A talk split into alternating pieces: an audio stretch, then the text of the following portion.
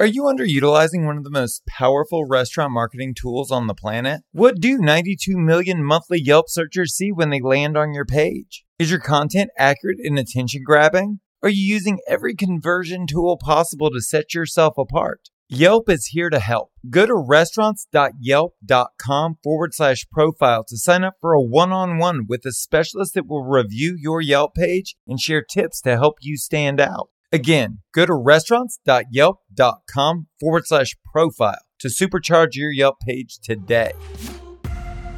Welcome to Restaurant Marketing School.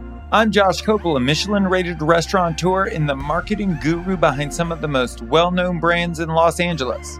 I'm on a mission to share the tools and tactics used by multi million dollar marketing agencies to help you grow your restaurant. Join me daily to get a marketing tip you can use in your restaurant today.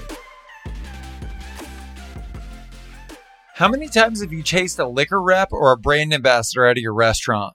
I mean, isn't all vodka gluten free? Who do they think they're fooling?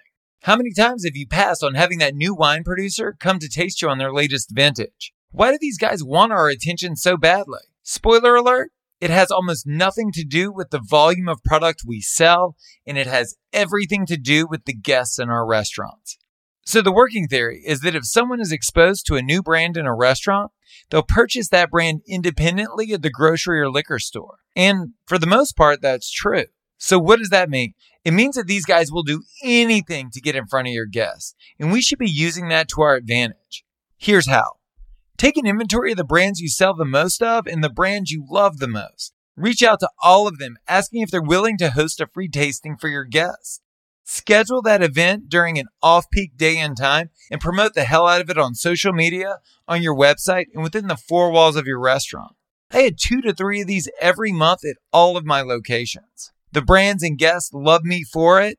And you know what? The guests stayed after the tasting. They ate and drank and shared the events on their social media. Sometimes we can best help ourselves and our businesses by giving a leg up to our vendors and our guests. Heard? If you want to hear previous episodes or check out our other content, go to restaurants.yelp.com forward slash marketing school. Thank you so much for listening to the show. You can subscribe wherever you get your podcasts.